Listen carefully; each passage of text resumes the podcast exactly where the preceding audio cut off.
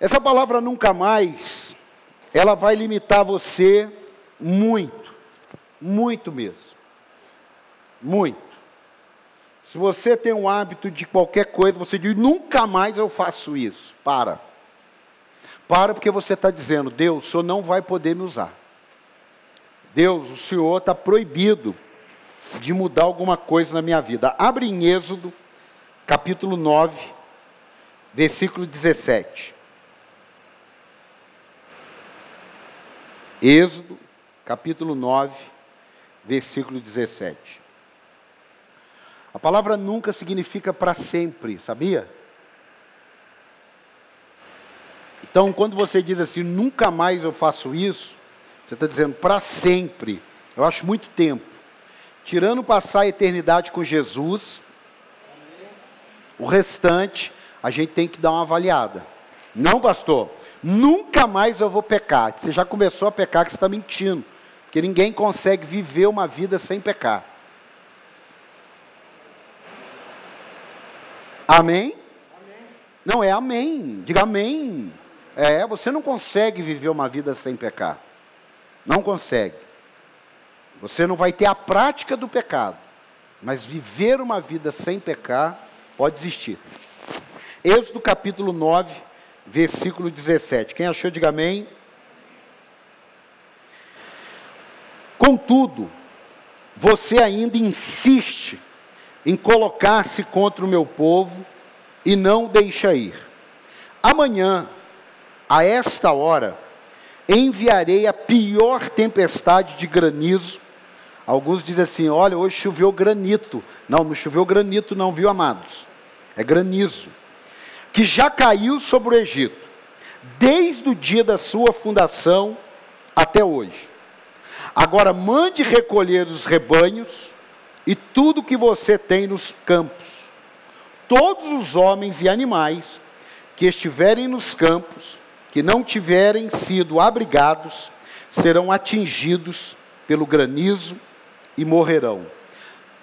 Só para entender o contexto, o povo de Israel estava para ser liberto.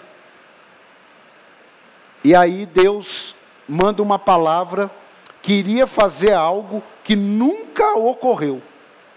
Diga, Deus iria fazer algo que nunca ocorreu.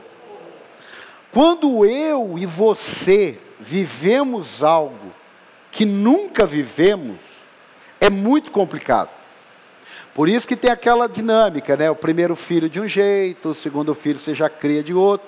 Porque tudo que é novo é complicado. Agora, nem tudo que é novo é coisa boa. Às vezes você está tentando fazer algo novo, às vezes você está tentando viver o propósito de Deus, e alguma coisa acontece na sua vida que nunca aconteceu. Algum tipo de desafio você enfrenta que você nunca enfrentou. Alguma crise, ela se aloja e que você nunca viveu. Uh, 2020 aí, todo mundo, é, ninguém nunca viveu uma crise dessa. Então, para muitos, realmente foi bem complicado. Com base nisso, eu me lembrei de um momento que nós temos uma tendência, eu não sei se você já viveu isso, de quando alguma coisa ruim acontece e você tenta resolver aquilo com nunca mais. Você fez um negócio de um carro, você não avaliou direito, aí você fala, nunca mais eu faço um negócio assim. Você fez um, uma investida comercial, aquele negócio não deu certo, você diz, eu nunca mais vou tentar isso.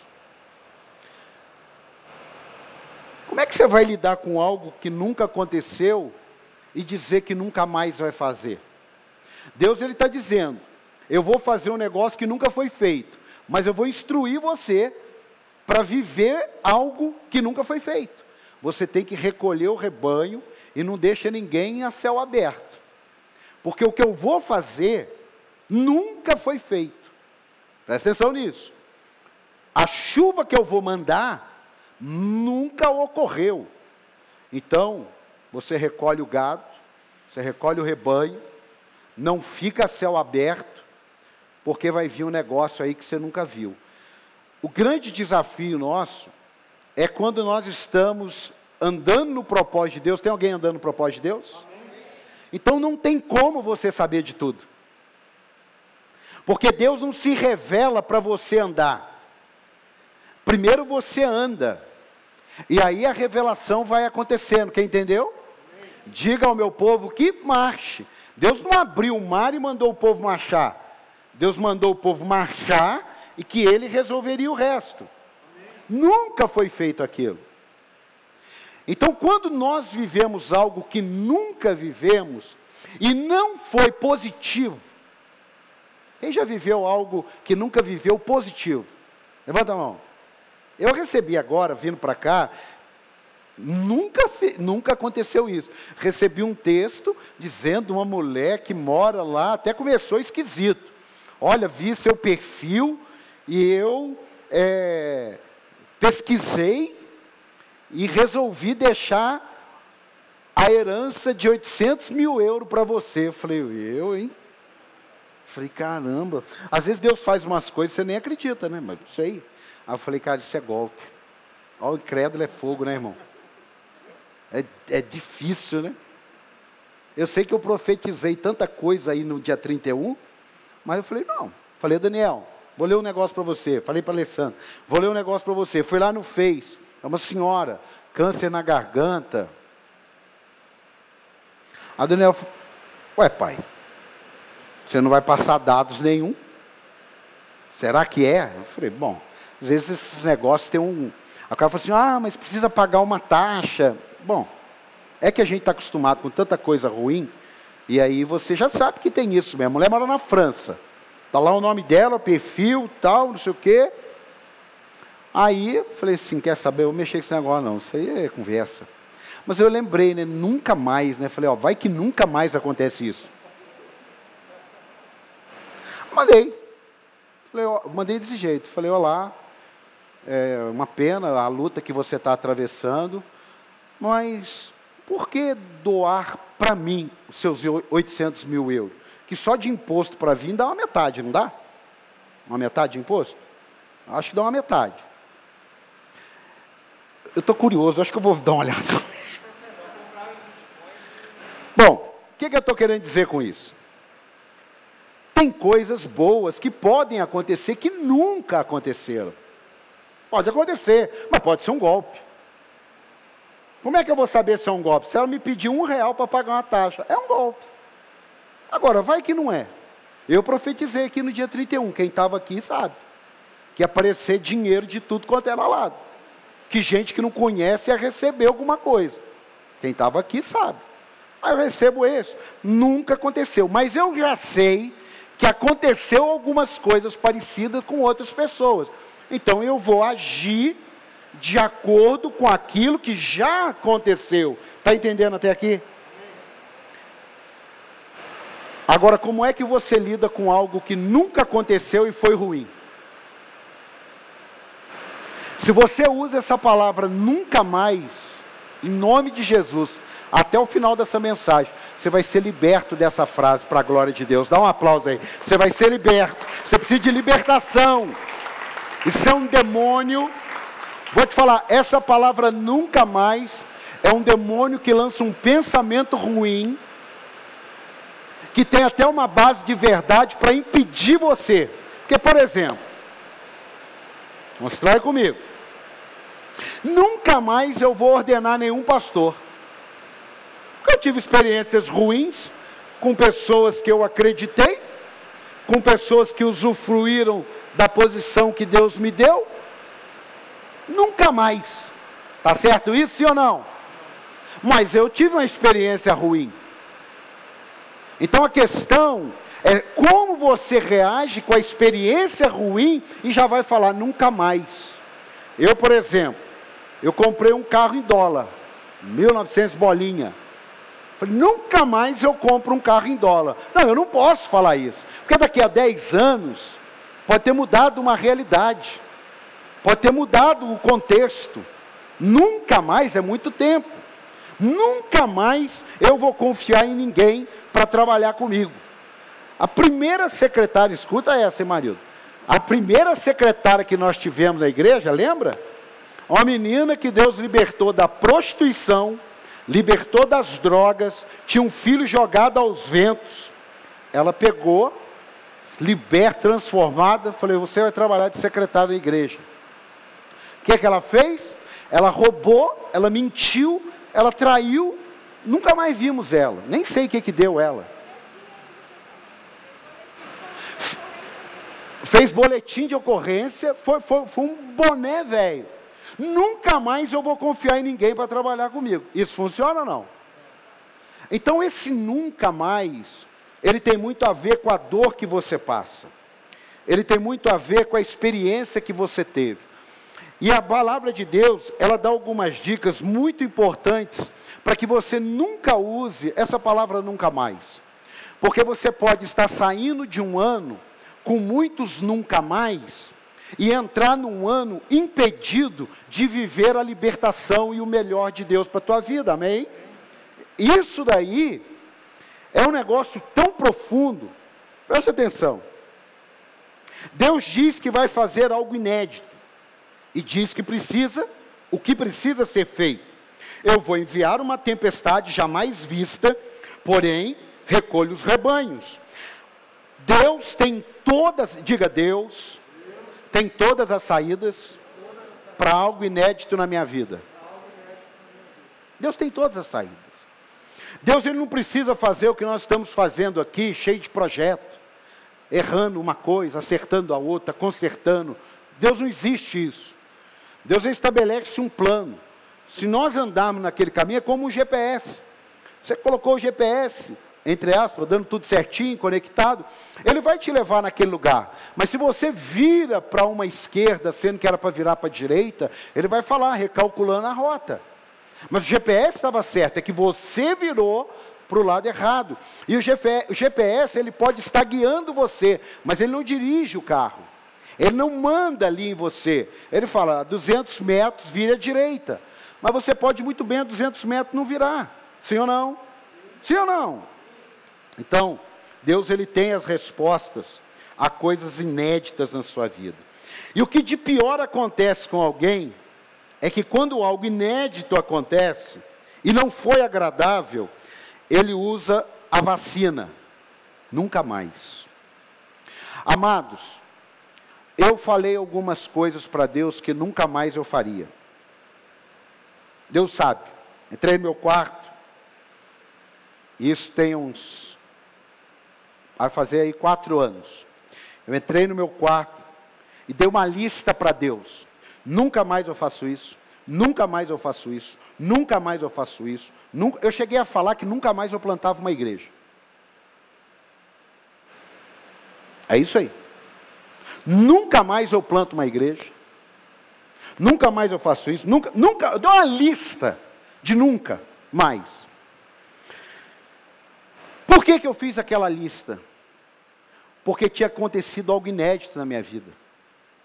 Eu nunca tinha vivido aquilo que eu estava vivendo.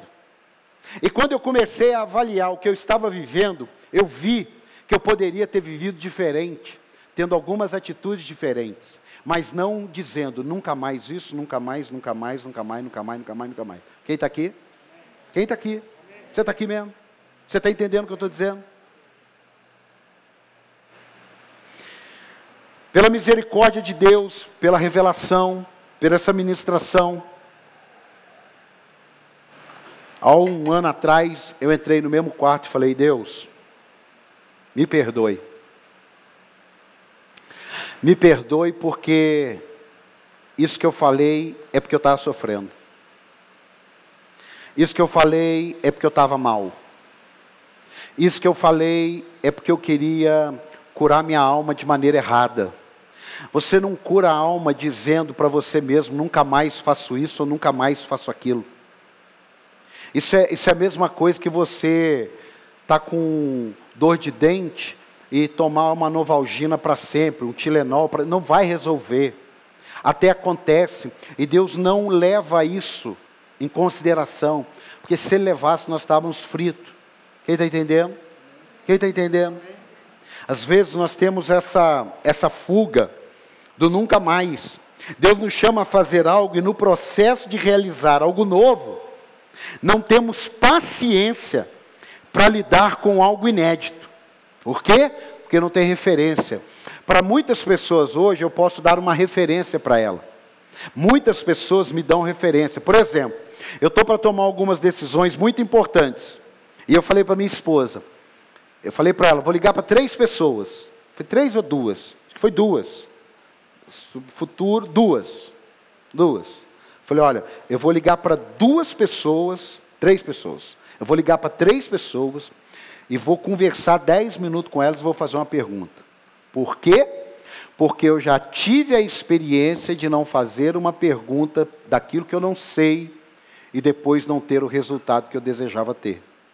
Então, tem três pessoas que vão me ajudar em Deus a tomar uma grande decisão para o nosso ministério. Porém, se fosse há dois anos atrás, e alguém dissesse para mim sobre isso, eu falava: nunca mais eu mexo com isso. Nunca mais. Nem me fala. Nem, mas nem me fala isso. Porque nunca mais isso vai acontecer comigo porque nunca mais eu vou fazer isso. É como se você dissesse assim: nunca mais eu vou cair de bicicleta, porque nunca mais eu vou andar de bicicleta. Você está resolvendo um problema? Não. Você está impedindo de viver alguma coisa na sua vida. Infelizmente, cada vez aumenta mais, vamos ter cuidado com isso, até mesmo dentro da igreja. Quantas pessoas se frustraram num casamento e disseram: nunca mais eu vou casar? Nunca mais. Pessoas que de repente foram ter uma gravidez e a gravidez acabou tendo um problema e a criança morreu, nunca mais eu fico grávida. Às vezes o marido está querendo ter um filho e a mulher está com aquele trauma, está dizendo, nunca mais você fala de filho comigo. Por quê? Porque algo inédito, ruim, aconteceu. Esses dias, a gente está vendo muito uma coisa que está acontecendo. É aquele negócio, você quer ter um carrão como esse? Arrasta para cima. Quem já viu isso aí? Já viu? É, se, fosse arrasta para cima, que é para o Senhor, eu até acredito. Mas arrasta para cima, porque em um mês você está ganhando 10 mil, cara, na boa, eu nunca acreditei nisso. E tem gente que muitas vezes entra nessa, perde dinheiro, perde tempo, coloca tudo naquilo dali, e aí ele diz assim: nunca mais eu me levanto.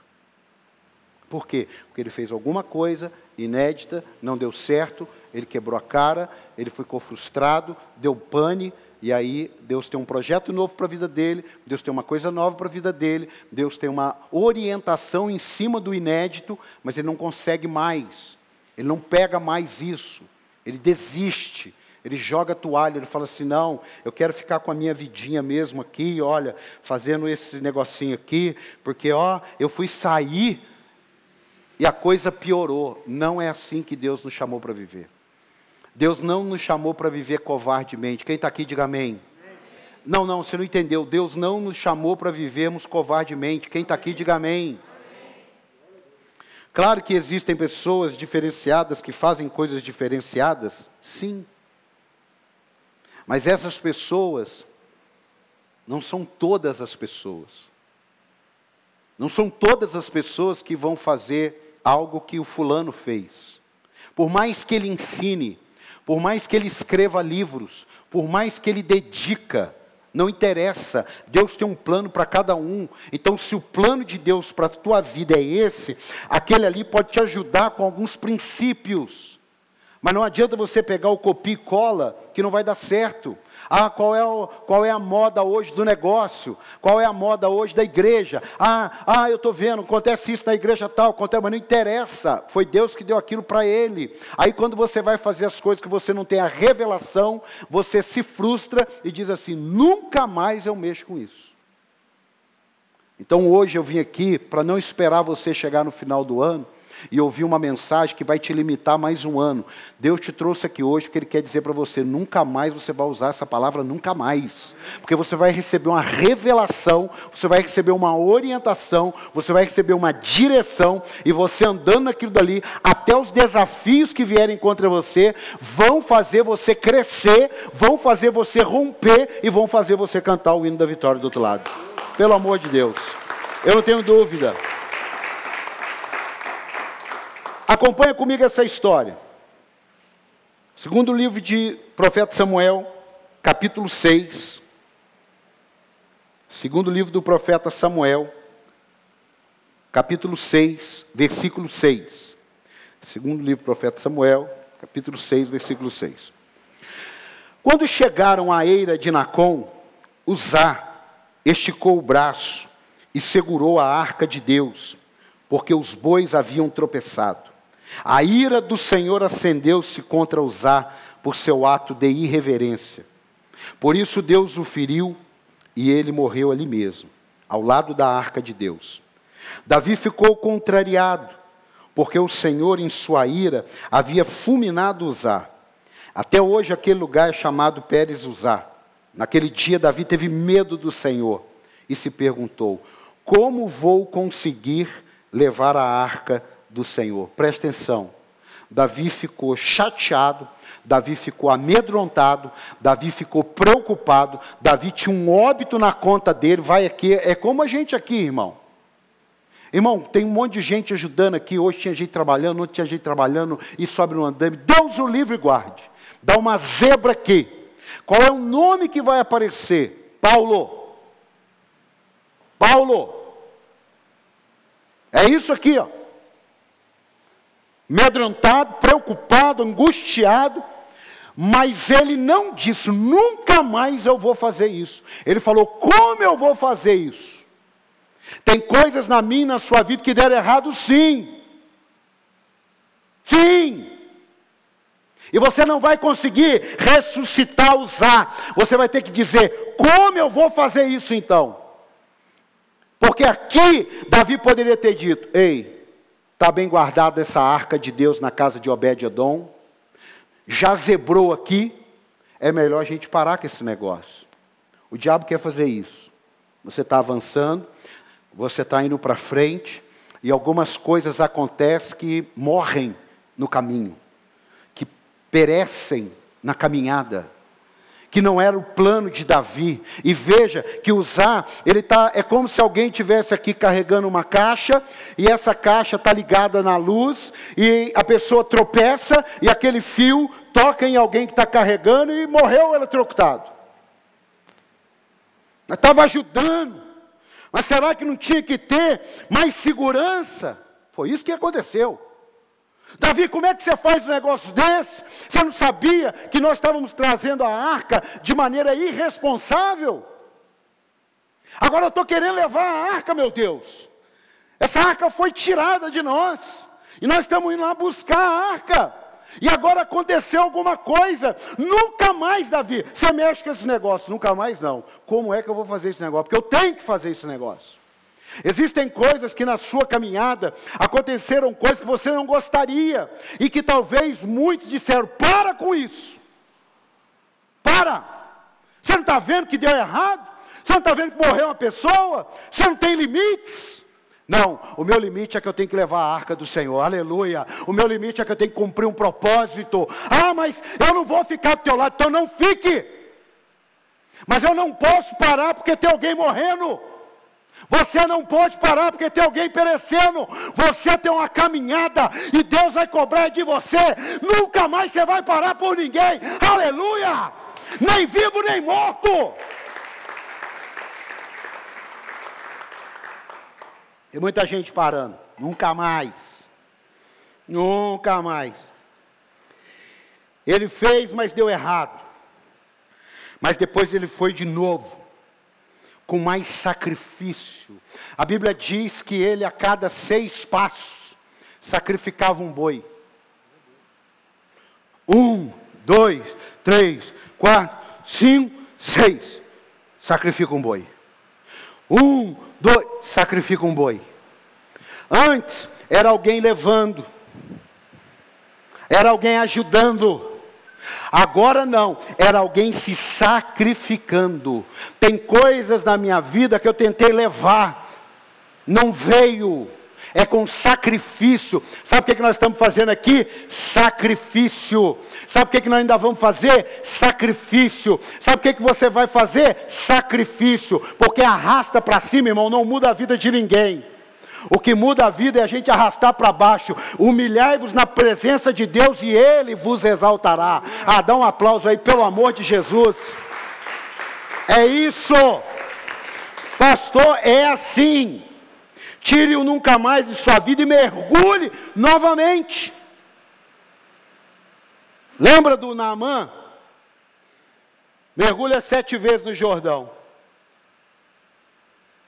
Nunca mais eu ouço esse profeta. Chegou alguém do lado dele e falou: Amigo,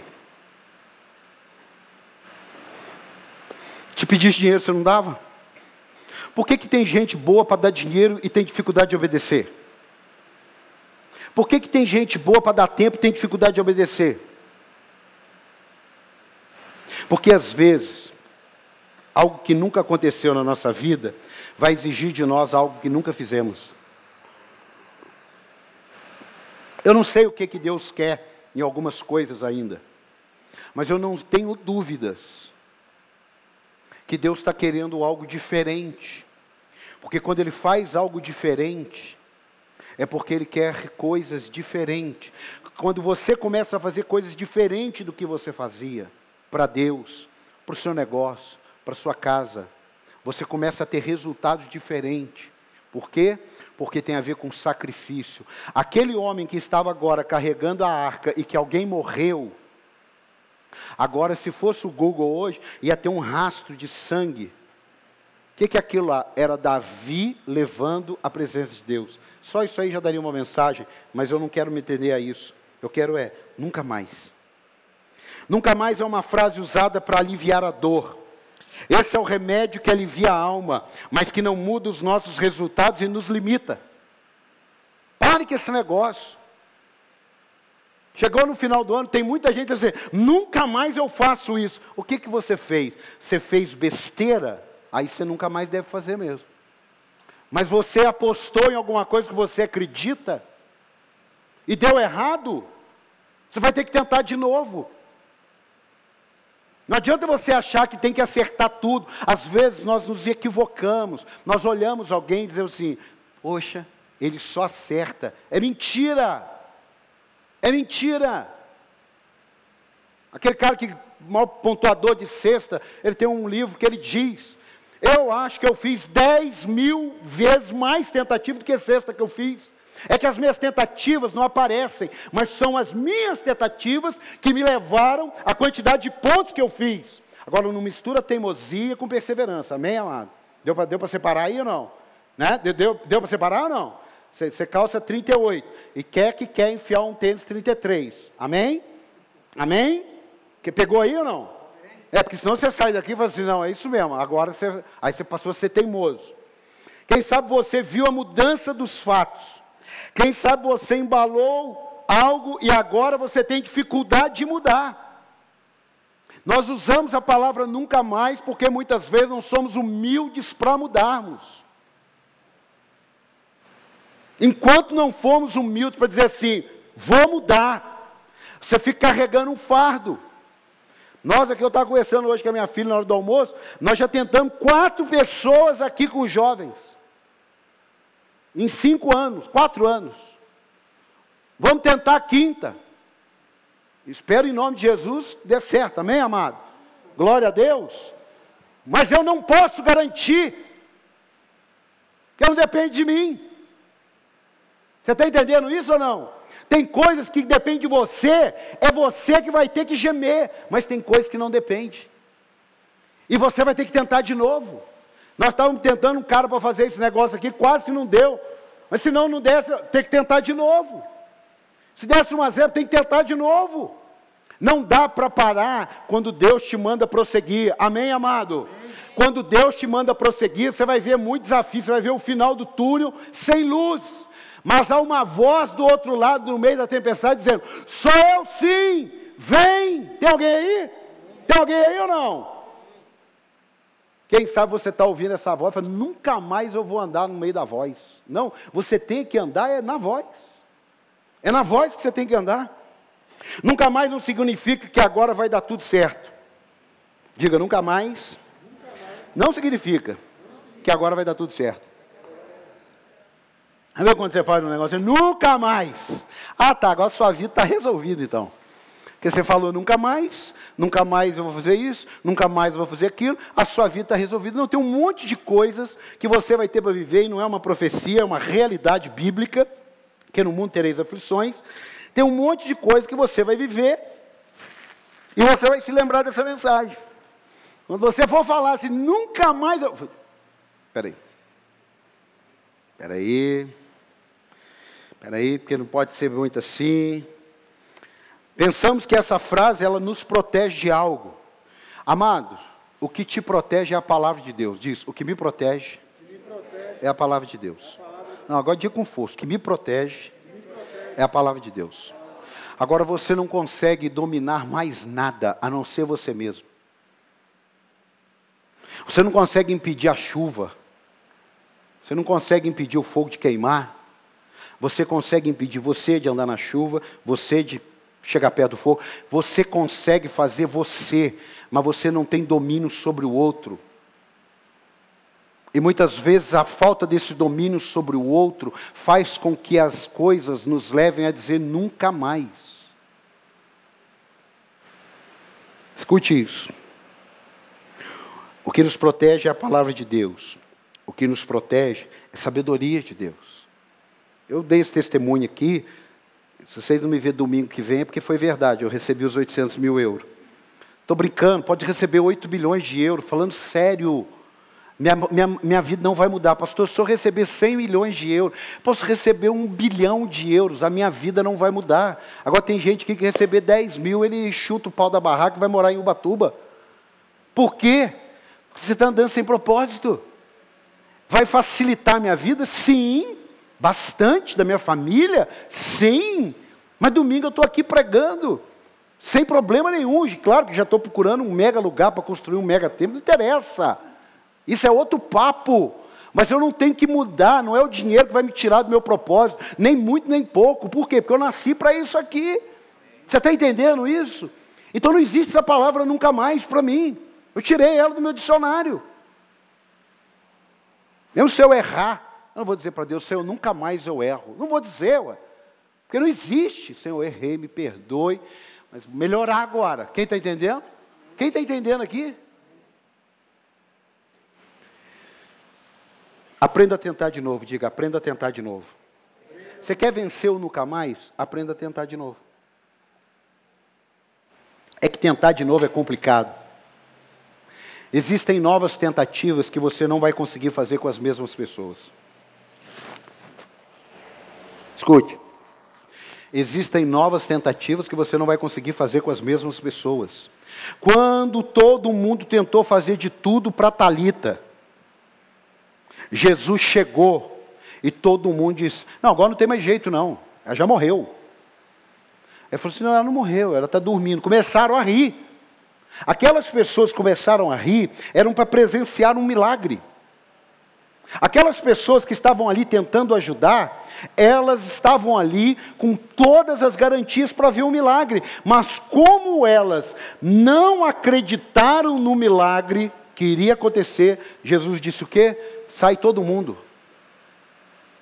Sai todo mundo. Por quê? Porque aquelas pessoas não iriam participar daquele momento. Amado, escute. Guarde isso no seu coração, para sempre. Para sempre. No reino de Deus, não se apegue a três coisas. Diga comigo: no reino de Deus, eu não posso me apegar a três coisas. A primeira coisa é geografia. Diga geografia. Diga mais forte: geografia. Diga mais forte: geografia. A segunda coisa é posição. Diga posição. Não, não, não, mais forte. Posição. Posição. Mais forte. E a terceira é pessoas. Diga pessoas.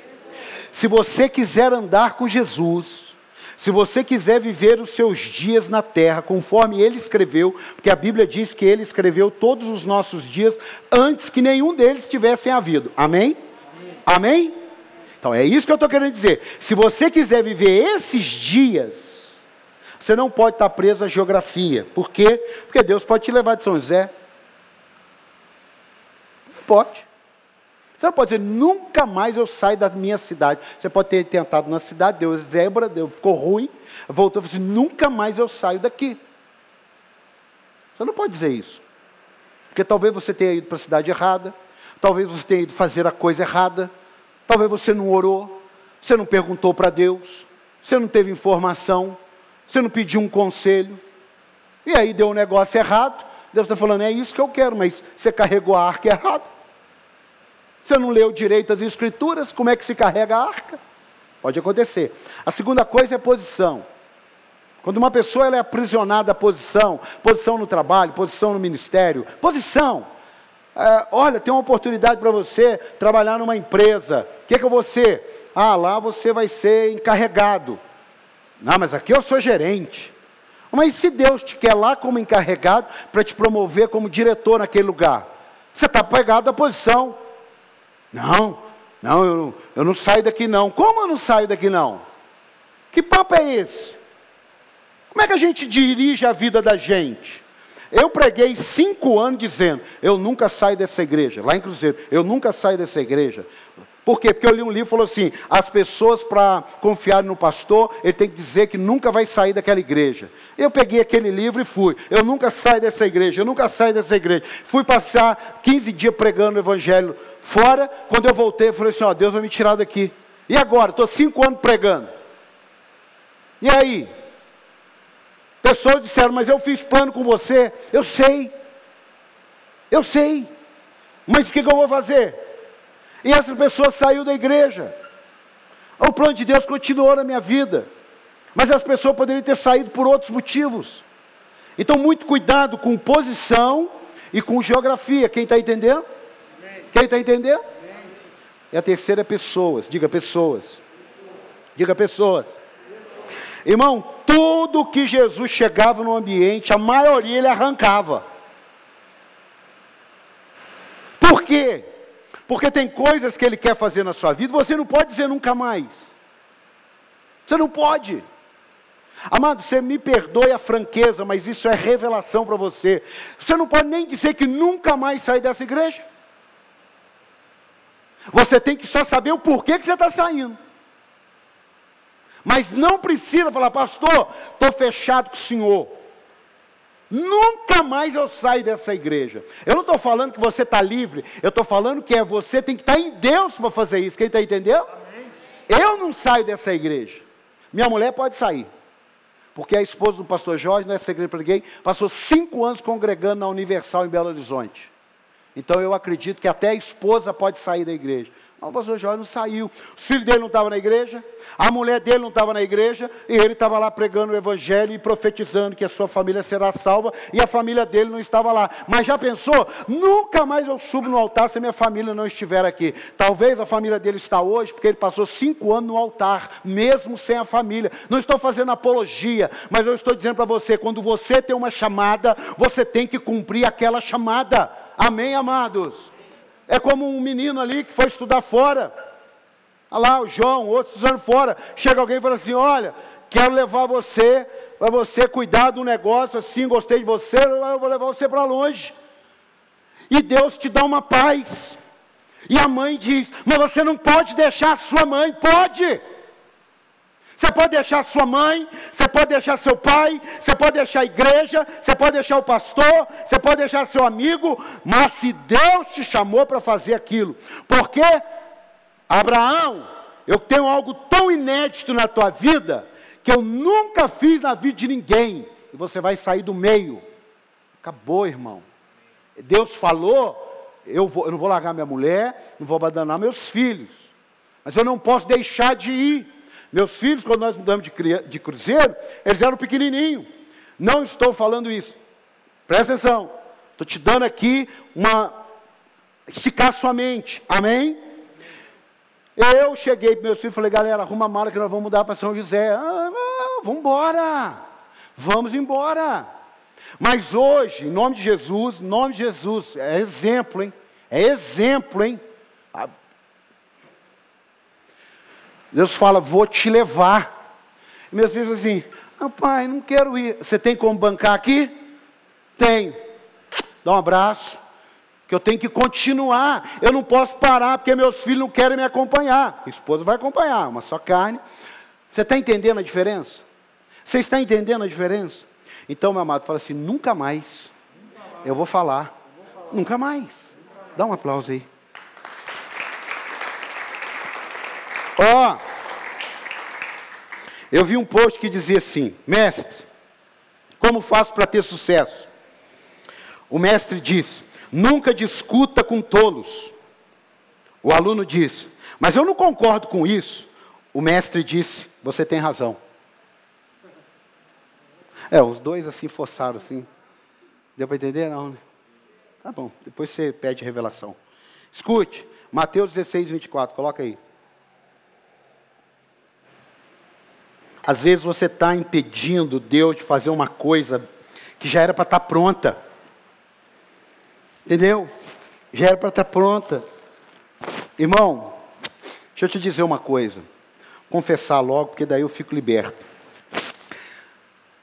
Há três anos atrás eu já era para ter mudado. É porque eu disse: nunca mais eu faço isso. Eu disse para Deus: nunca mais eu fazer. Eu senti a paz de fazer uma mudança. E eu disse: nunca mais. Eu só vou mudar agora quando a igreja estiver prontinha, quando eu puder, quando eu tiver dinheiro em caixa, quando eu puder, quando for, tiver tudo ali. Nunca mais eu vou passar o que eu passei tentando ganhar alma para Jesus. Acho que não está pronta, não. Eu acho que está até bem bagunçada. Eu nunca vivi numa igreja tão bagunçada quanto essa igreja. Vou repetir. Nem na primeira, que eu nem sabia o que era liderar, pastorear, eu fui para uma igreja bagunçada como essa. Mas tem um detalhe.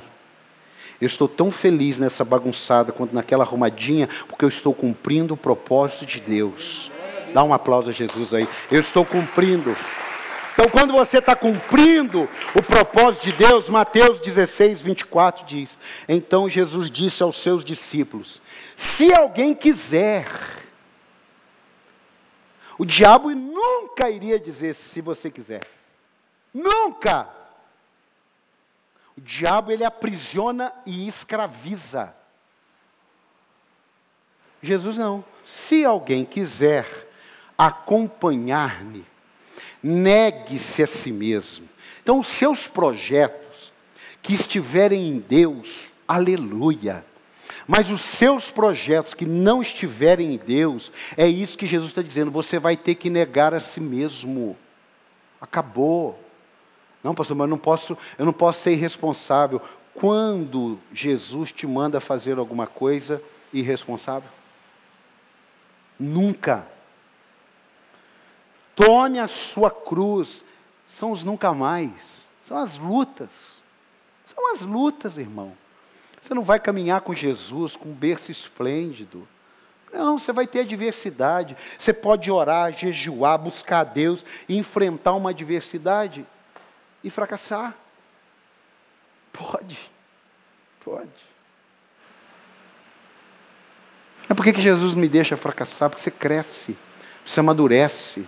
Você cria autoridade, você cria casca, você não fica fragilizado. Quem está entendendo?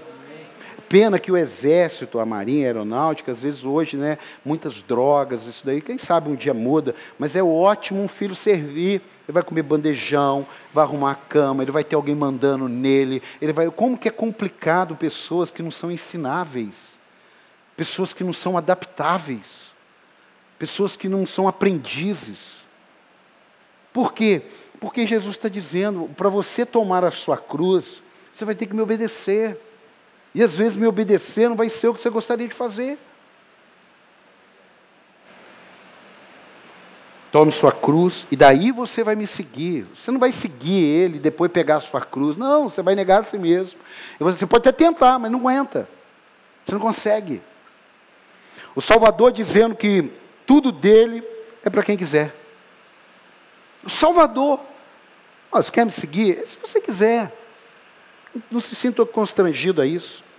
Olha só, são seus erros que tornaram você o que você é hoje. Então pare com esse nunca mais. Eu vou repetir, são seus erros que tornaram você o que você é hoje.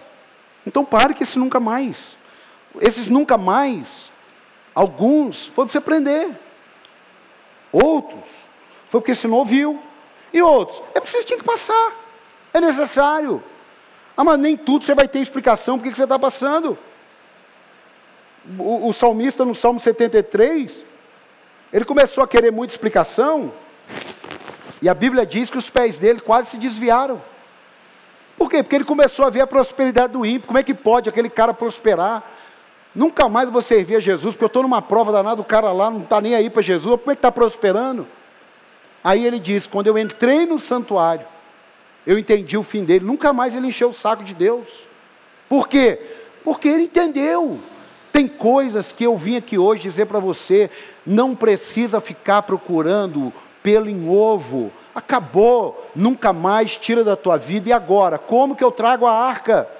É, mas você não pode esquecer que alguém morreu, morreu, morreu. Mas eu preciso trazer a arca. Davi poderia ter dito: nunca mais eu mexo com isso. Salomão, que quiser que traga. Absalão, se quiser que trague. Eu não vou mexer mais com isso, porque eu fui mexer e morreu. Então eu fui mexer e morreu, mas agora eu sei como que mexe. E muitas vezes você não vai ter as pessoas do seu lado dizendo, cara, você aprendeu, agora vai para cima. Você vai ter as pessoas dizendo do seu lado, está vendo? Agora você, como diz a minha falecida avó, agora sossega o facho. Quem já ouviu isso aí?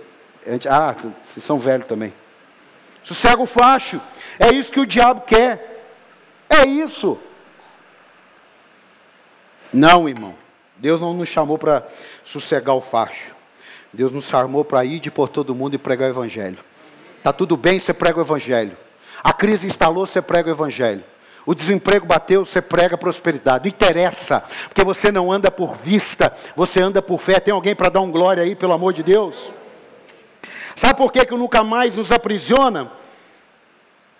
Porque ao invés de assumirmos os nossos erros, parar de justificar, ter uma atitude de mudança, começamos a pontuar. Irmão, seja aberto à correção e siga a tua vida. Irmão, olha, sabe uma coisa que eu descobri? Eu era uma pessoa, teve um dia conversando com alguns próximos, falou, rapaz, eu nunca imaginei isso, ouvir isso de você. Sabe o que, que ele ouviu? Eu falei assim, rapaz, eu tenho uma crise, eu tinha uma crise na alma, que eu gostava da aprovação.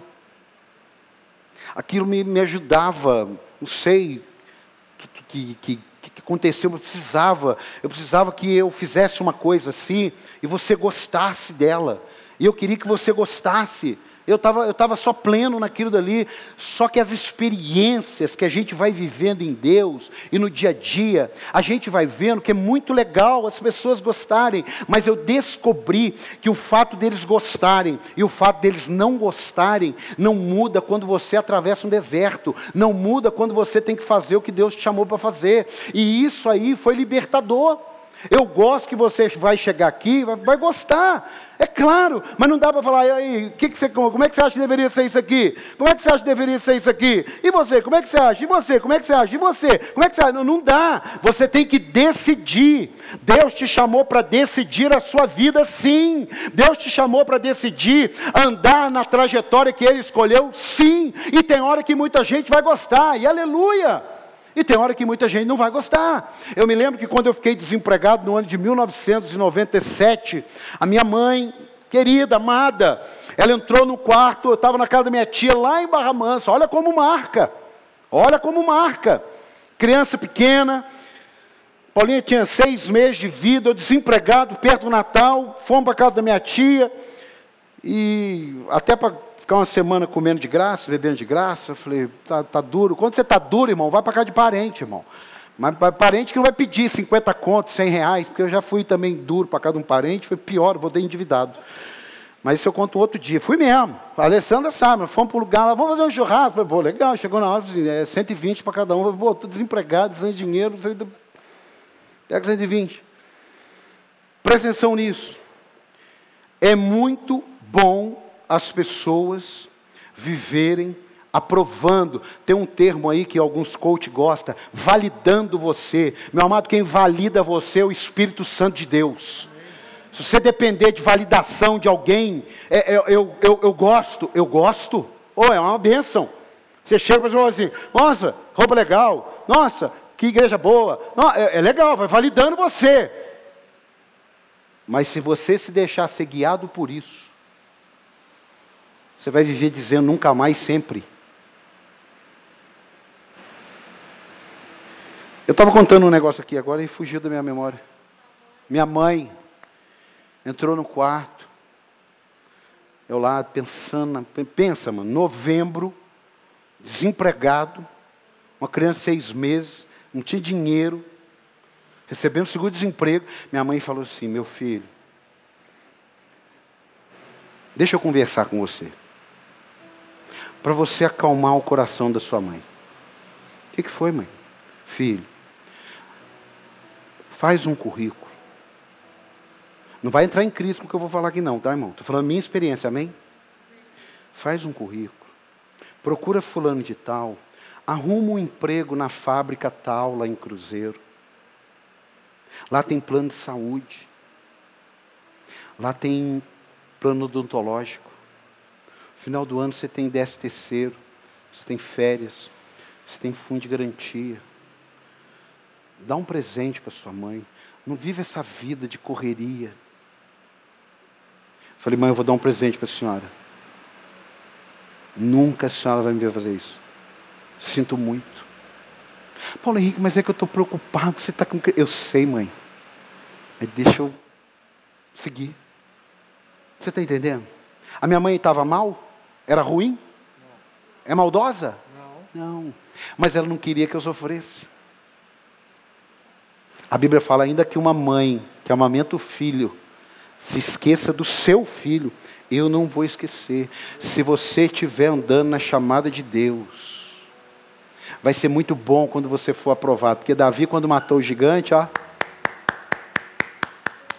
Davi matou 10 milhares. Davi matou 100 milhares. Davi, quando deu sentido para 600 homens que não tinham valor nenhum na sociedade, zero à esquerda. Davi, eu dou minha vida por esse cara. Mas Davi, quando estava levando a arca, Davi, quando sofreu a derrota em Ziclag, se ele não tivesse na propósito de Deus, ele teria sucumbido ali. Eu quero orar por você, mas você vai ter que agora ter coragem, irmão. Não vou chamar você na frente, até para não aglomerar. Mas eu vou dizer para você, presta atenção. Não é porque mudamos a roupa que a temperatura do clima muda. Nós mudamos as roupas conforme a temperatura do clima muda. Não é errado você mudar de opinião. É errado você mudar de princípios, de valores, de honra, de gratidão, de confiança. Isso é errado. Às vezes você tomou uma decisão definitiva em tempos conflitantes. Eu já fiz isso. Não tenho vergonha de dizer. Graças a Deus, as mais importantes eu consegui reverter. Mas não foi fácil. Então, por mais difícil que tenha sido, talvez você tomou uma decisão. Nunca mais eu resolvo isso. Nunca mais dá uma revisada. Talvez você fica muito em tempestade dentro de você. Você tem que ter paz dentro de você. Jesus é o príncipe da paz, amém? Amém? amém? amém. Você, você só consegue ter paz dentro de você se você entende algumas coisas desse nunca mais. Irmão, a pandemia está aí. Tem pessoas que não estão conseguindo ir à igreja. Estou falando aqui não. Tem pessoas que estão desempregadas. Tem um cliente do meu filho que na pandemia investiu quase 2 milhões e meio numa padaria, não conseguiu nem inaugurar. Nem inaugurou e fechou. Mas não pode parar. Irmão, nós estamos aqui para não, não parar. Você acha que não me dá medo vir para cá? Peraí, passa na sua cabeça que, pô, mas, pastor, meu Deus, vai ficar exatamente 100 mil a reforma, nós levantamos 78. Você não dá medo? Você não dá medo de quem vai vir, quem não vai vir? Será que vai vir? Será que quem vai, quem está com a gente não está? Quem, é claro que dá. Mas o que eu vivi lá atrás, que me fez falar nunca mais, me tornou hoje uma pessoa sem medo, independente do que venha. Por isso que o apóstolo Paulo disse: o viver para mim é Cristo e o morrer para mim é lucro. Eu aprendi eu aprendi a ter fartura e eu aprendi a padecer necessidade. A minha esposa fez um comentário comigo, eu vou, vou, vou tratar um outro dia aqui que vai ser um ensino para você. Ela fez um comentário comigo. E eu falei assim: o dia que eu tinha cinco reais no bolso, eu mudei. Então eu mudei nessa área que você está falando, eu mudei naquela área, eu mudei nessa área, eu mudei. Por quê? Porque nunca tinha vivido aquilo. E pregando evangelho com quatro igrejas, eu tinha cinco reais. Eu poderia ter desistido, falar, quer saber nunca mais, eu vou. Eu poderia ter. Irmão, domingo, segunda, uma e meia, tinha que pagar o aluguel ou perdi o prédio. Sobrou cinco reais. Estou falando diante de Cristo isso aqui. Cinco reais.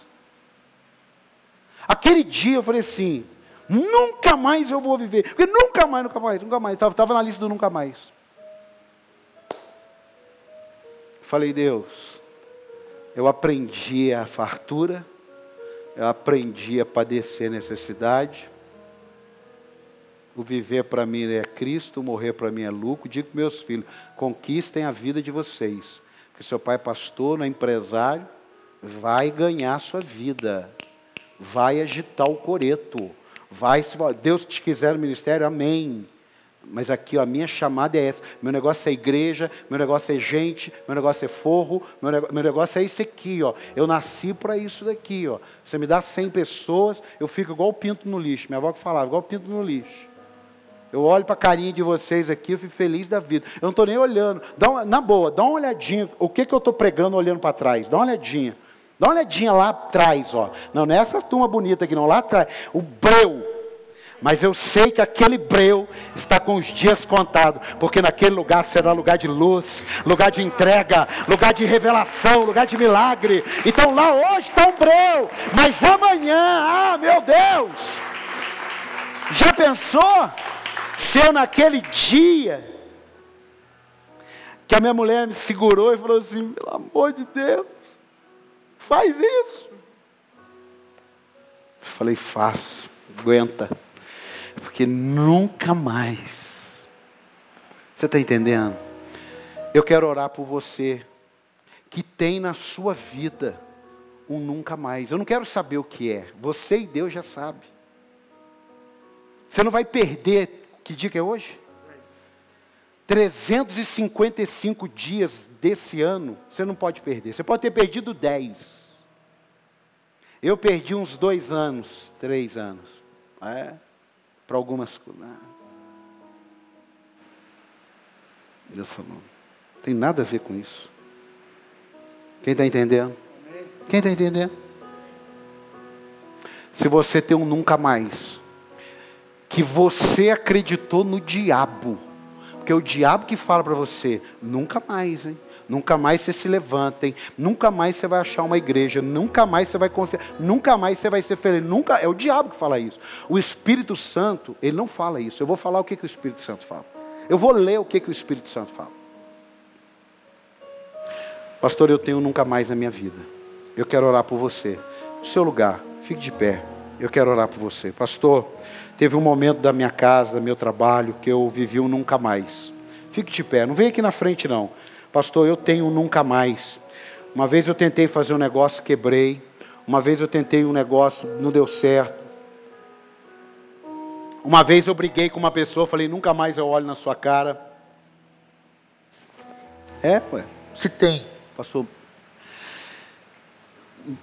nunca mais eu confio num pastor. Tem gente que nunca mais vai confiar num pastor se ele não ouvir essa mensagem.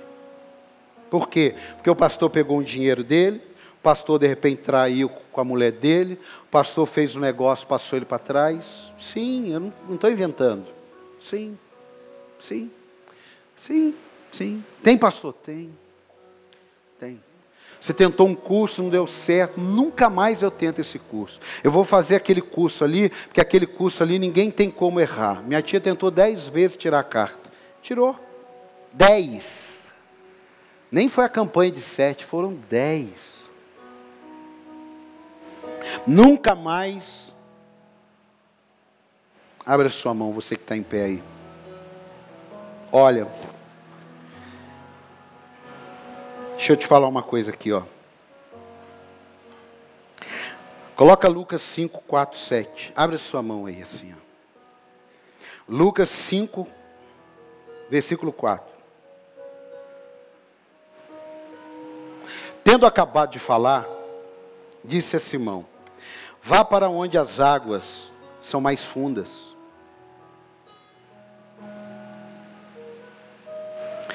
Lancem as redes para a pesca. Simão respondeu: Mestre, nunca mais eu faço isso. Deixa eu ver. Nós não apanhamos nada, mestre. Nunca mais. Ponto. Mas, por que és tu, irmão? Porque foi Jesus que falou. Por que és tu quem está dizendo isso? Eu vou lançar as redes. Escute. O maior desafio nosso é quando a rede está vazia e você sabe o que fazer e alguém te manda fazer o que você sabe fazer. Esse foi o maior desafio, é fazer o que você sabe que tem que fazer. Qual que é a diferença? Versículo 6. Quando fizeram, pegaram tal quantidade de peixes que as redes começaram a rasgar-se. Eu não tenho dúvidas que no dia que eu defini continuar lançando as redes, apesar de saber que o que eu estava fazendo não estava dando certo e que deveria ser feito de outro jeito, as portas começaram a se abrir as portas começaram a. E mesmo num ano tão terrível quanto 2020, Deus continuou abrindo as portas. Por quê? Porque eu tirei o nunca mais da minha vida. Porque se a pandemia fosse no ano de 2019, nunca eu teria feito o que eu fiz. Eu fiz porque eu tirei o nunca mais. É, mas no meio da crise você não pode fazer mudança. Não, eu já avaliei a crise, eu já estou a tempo, eu já sei, eu sinto no meu espírito. Se eu errar, eu vou errar morrendo feliz. Minha mulher está aqui, sabe disso. Eu morro, mas eu morro feliz. Mas você tem que pensar que a gente pode. Eu sei, mas eu vou morrer feliz. Meu velório vai ser feliz, porque eu fui igual o filme que eu assisti ontem, que eu choro quando eu assisto ele, até o último homem. Aquele carinha só dizia assim: me dá mais um só para salvar. Eu só dizia assim para Deus: Senhor, me dá só mais essa chance. E se eu continuasse vivo, eu ia falar só me dá mais uma então. E eu ia até o fim. Meu amado, Deus não nos chamou para desistirmos na metade da caminhada. Sua vida, ela tem um destino. O destino é, o, é a cova. É lá que é o destino. Depois, você tem um outro destino. Mas até a cova meu irmão, tem processo. Diga, tem processo. Tem processo. Não, diga mais forte, tem processo. tem processo. E muitas vezes esses processos vão fazer você dizer nunca mais. Nunca mais, nunca mais. Você vai dizer, não, eu não falo isso. Quando você vê alguém falando, você prega para ele, falando: não, não fala isso não. Porque você vai limitar Deus de fazer a pescaria que você nunca teve, só porque você voltou. Fez a mesma coisa, deu uma pequena mudada. Ó, você joga do lado esquerdo, agora você vai jogar do lado direito. Mas por que, que o peixe que vai do lado esquerdo não vai para o lado direito? Por que, que meu Deus, eu não posso jogar do mesmo lado e receber a mesma pescaria? Para com essa mania. Mania de querer as coisas do seu jeito. Deus não vai fazer do seu jeito, Deus vai fazer do jeito dele. Eu posso ouvir um glória aí ou não? Deus vai fazer do jeito dele. Nunca eu escreveria pedaços da minha vida que eu vivi, você também mas ele vai fazer do jeito dele. E você pode ter certeza, do jeito dele é bom, é agradável e é perfeito. Você está entendendo isso? Para a gente orar, você que está de pé, ó. Nunca mais eu pesco, nunca mais eu amo ninguém, nunca mais ordenarei um pastor, vamos pegar a pastoral, nunca mais darei autoridade para ninguém, nunca mais abro um negócio, nunca mais entrego um currículo, nunca mais caso, nunca mais namoro, nunca mais fico noivo, nunca mais. Você pode viver assim? Pode. Pastor, eu consigo viver com os nunca mais? Consegue. Você só não vai conseguir conviver em paz com ele. Mas que você consegue conviver com ele, você consegue. Nunca mais tente ser perfeito. Aí sim. Porque Deus não te ama, ou Deus tem problema, porque você é perfeito. Ah, eu não sou perfeito. Poxa, só você não sabia, porque eu sei, Deus sabe, todo mundo sabe que você não é perfeito. Como eu sei que eu não sou perfeito. Isaías 41, 14. Preste atenção nisso aqui. E nós vamos orar. Isaías 41, 14. Não tenha medo ó verme Jacó. Isso aqui não é ofensivo. Isso é para chegar no fundo do poço e dizer: você não está entendendo que o negócio não é quem você é. Ô Paulo, o negócio não é porque você. É, não. Mas aqui, ó. Por quê? Porque você é pequeno. Agora, independente disso, pois eu mesmo o ajudarei. Isso aqui, quando você está falando nunca mais, você não acredita nisso aqui, não. Você não acredita. Porque eu mesmo ajudarei. Mas ninguém está me ajudando, mas eu mesmo ajudarei. Foi eu mesmo que coloquei, foi você mesmo que errou, e vai ser eu mesmo que vou te ajudar. Coisa boa. Declara o Senhor com letra maiúscula, seu redentor, o Santo de Israel. 15. Veja, eu o tornarei um debulhador novo, meu amado. Por que um debulhador novo? Porque ali estava velho, não funcionava, não digeria mais, não fazia, não produzia. Estava velho, que não serve para mais nada. Um debulhador novo e cortante com muitos dentes. O que é um leão banguelo, irmão? O que é um leão banguelo? Eu colocarei muitos dentes, você debulhará os montes e os esmagará e reduzirá as colinas a palha. Você sabe o que é colina, irmão? Colina é mato, não, é montanha. Agora olha o 16 para fechar você irá peneirá-los, o vento os levará, e uma ventania os espalhará, mas você se regozijará no Senhor e no Santo de Israel se gloriará. Deus está colocando dentes na gente, Deus está colocando força na gente, Deus está levantando a gente, Deus está colocando visão na gente. Por quê? Porque nós não vamos ficar aqui só marcando o tempo da morte, nós vamos ficar aqui cumprindo o propósito de Deus. Tem alguém para dar um glória aí ou não? Abre a sua mão, eu quero orar por você que está em pé antes de encerrar. Pai, no nome do Senhor Jesus. Existem pessoas aqui que sabem qual foi o nunca mais. O que o levou a dizer nunca mais. Nós não somos teimosos, mas somos perseverantes.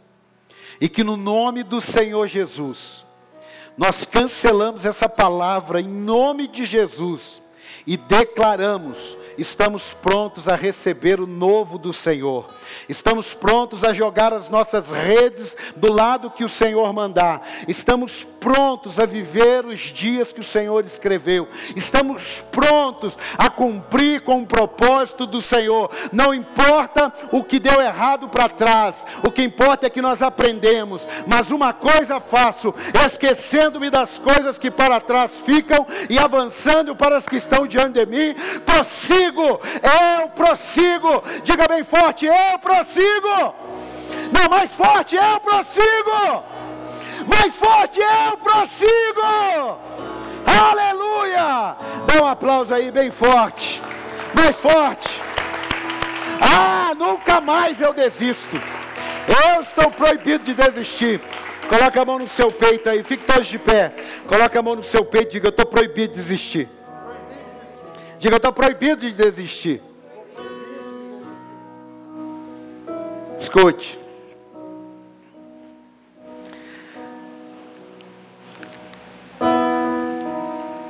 Segunda Crônica 7,14 diz, se o meu povo, que se chama pelo meu nome, se humilhar e orar, buscar a minha face e se afastar dos seus maus caminhos, dos céus, eu ouvirei perdoarei o seu pecado, curarei a sua terra. Diga glória a Deus. Deixa eu só ler isso aqui, não vou pregar, mas eu, deixa eu ler. O que você precisa fazer novamente? Pastor, mas eu disse nunca mais. Ok, mas agora seu entendimento ampliou. Agora você entendeu que essa frase é limitante. Pastor, e agora? Deus sabe que conforme entra a revelação da palavra em você, a mudança acontece em você. Existem coisas que eu tenho mudado porque tem entrado a revelação da palavra. Então, conforme, não vai entrar toda a revelação hoje, não vai, você vai morrer com revelações novas.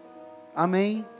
Não existe assim, ah, vou fazer um cursinho de cinco anos e vou sair com todas as revelações. Você não vai, pode ser de 50 anos. Porque quanto mais você mergulha, mais fundo fica. Você está entendendo ou não? Então, ó, seu entendimento ampliou. Então faça novamente. Deus sabe que conforme entra a revelação, manifesta a mudança em sua vida. Reveja seu foco. Pois podemos estar desistindo por causa de um fracasso. E para Deus, era apenas mais uma aula para tornar você o que Ele quer de você. Eu não tenho dúvidas que se eu não tivesse tomado bomba em algumas matérias e feito reforço, eu não seria quem eu sou hoje, eu não pensaria como eu penso hoje. Tem muita coisa para mudar? Muita. Mas tem muita coisa que já está mudando. Seu sucesso pode estar escondido atrás do seu último fracasso. Eu ouvi essa frase e ela é muito verdadeira. A pescaria de sucesso foi a primeira pescaria após a pescaria de fracasso. Então, o seu sucesso ele pode estar escondido atrás do seu último fracasso. Só aprenda a separar teimosia de perseverança. Deus não lida com teimosos, ele lida com perseverantes. Não espere o ano acabar, porque afinal de contas faltam 355 dias para você ver o que deveria ter feito. Feche ciclos, mesmo sem os ciclos estarem fechados. Preste atenção, isso aqui é uma coisa linda que, olha, feche ciclos, mesmo que alguns projetos não tenham sido fechados. Isso aí é libertador. A gente fica aquela maneira, não tem que esperar. Às vezes tem coisas que não tem que esperar. Não adianta mais esperar. Você já sabe. Você está esperando, entrando até no, no nível da teimosia. Peça para Deus discernimento. Nunca mais pode ser verdade se você não trouxer rupturas na sua vida, um novo tempo. Novos ciclos, exigirão de você novas rotas para o mesmo destino. Eu tenho um destino, mas talvez as rotas não são a que eu gostaria. E talvez errei algumas rotas. E tem como eu tenho destino, Deus vai colocar, vire à direita, recalculando rota. Jeremias 29, 11, 13, eu encerro aqui. Porque sou eu que conheço os planos que tem para vocês. É Deus, irmão. Sou eu, irmão. Pastor, o que, que, que você vê de Deus para mim? Eu não sei. Não sei. Mas Ele sabe que Ele vê para você. Porque sou eu que conheço os planos que tenho para vocês, diz o Senhor, planos de fazê-los prosperar. Dá um amém aí, irmão. Planos de fazê-lo prosperar e não de causar dano. Ah, Deus está Deus tá fazendo isso aqui, esse mal. Não, Deus não está fazendo. Deus está te dando uma aula, usando isso daí, permitiu que você escolhesse. Mas Deus fazendo o mal, que papo é esse? Não, não essa teologia, não. Planos de dar a vocês esperança esperança. E um futuro. Quantas pessoas falam assim, ah, não estou vendo futuro. Eu já vi isso. Você não consigo ver futuro, cara. Não consigo. Consigo ver futuro, meu Deus do céu. E um cara que vivia vendo o futuro, agora está dizendo, eu não vejo futuro. E Deus está dizendo, eu vou te dar um futuro. É o mesmo que você perdeu. Então vocês clamarão a mim, virão orar a mim, e eu vos ouvirei. Vocês me procurarão e me acharão quando me procurarem de todo o seu coração. Abra suas mãos aí. O que é que você precisa resolver na sua vida? Você jovem, você senhora, senhor,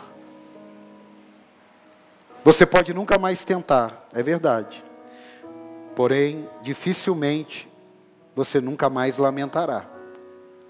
É melhor viver com a certeza de ter tentado e mesmo ter visto dar errado, do que com a dúvida, ah, se eu tivesse tentado. Você vai ter que escolher sempre entre essas duas colunas: a dúvida de não ter tentado ou a certeza de ter tentado. É, pastor, mas pode não dar certo. Eu sei, eu sei, mas Jesus nos chama a seguir. Vamos orar.